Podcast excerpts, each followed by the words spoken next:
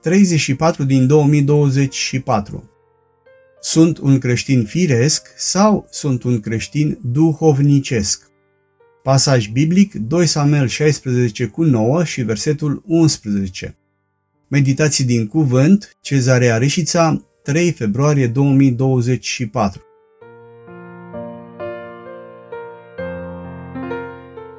Sunt un creștin firesc sau sunt un creștin duhovnicesc?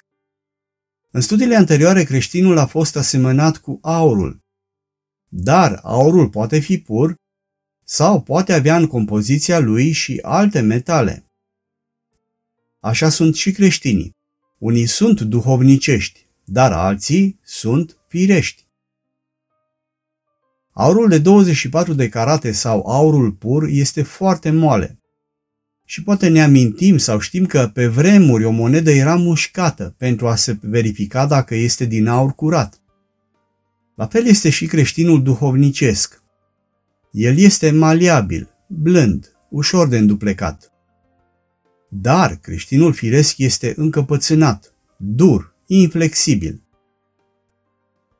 În întâmplarea descrisă în 2 Samuel 16 cu 5 la 14, Împăratul David era mai asemănător aurului curat, în timp ce Abishai am putea spune că era poate ca un aur de 14 carate care are undeva în compoziția lui doar undeva la 58% aur pur.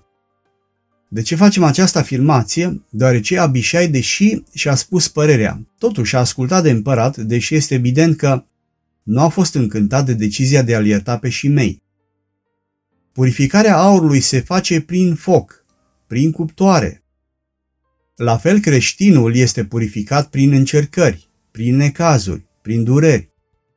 În aceste teste ale credinței, omul care este în foc, în încercare, devine lichid și ajunge să nu îl mai acuze pe altul, ci să-și vadă propriile defecte.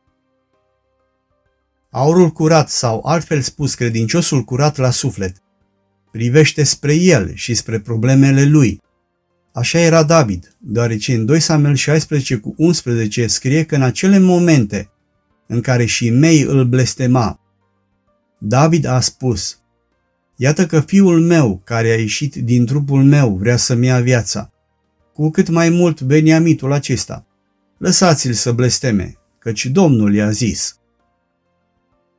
Dar credinciosul care nu și-a rezolvat problemele lui spirituale este asemenea aurului aliat, care conține și alte metale, altfel spus are în el lucruri care trebuie să fie înlăturate din viața lui.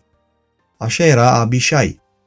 Despre el, în 2 Samuel 16 cu 9 scrie că atunci Abishai, fiul țerui, a zis împăratului, Pentru ce blestem acest câine mort pe domnul meu împăratul? Lasă-mă te rog să mă duc să-i tai capul. Abishai nu privea spre viața lui, ci el era acuzatorul lui Shimei și numai spre Shimei privea. Abishai era omul dreptății și ținea de litera legii, dar nu avea milă. Eu cum reacționez când o persoană îmi spune sau îmi face un lucru care nu mi place deloc?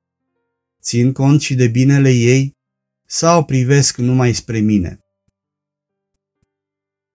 Doamne Iisuse, dă te rog frumos, harul de a mă ocupa de bârna din ochiul meu, care nu numai că mi întunecă privirea, dar îi și ține la distanță de mine pe cei din jurul meu.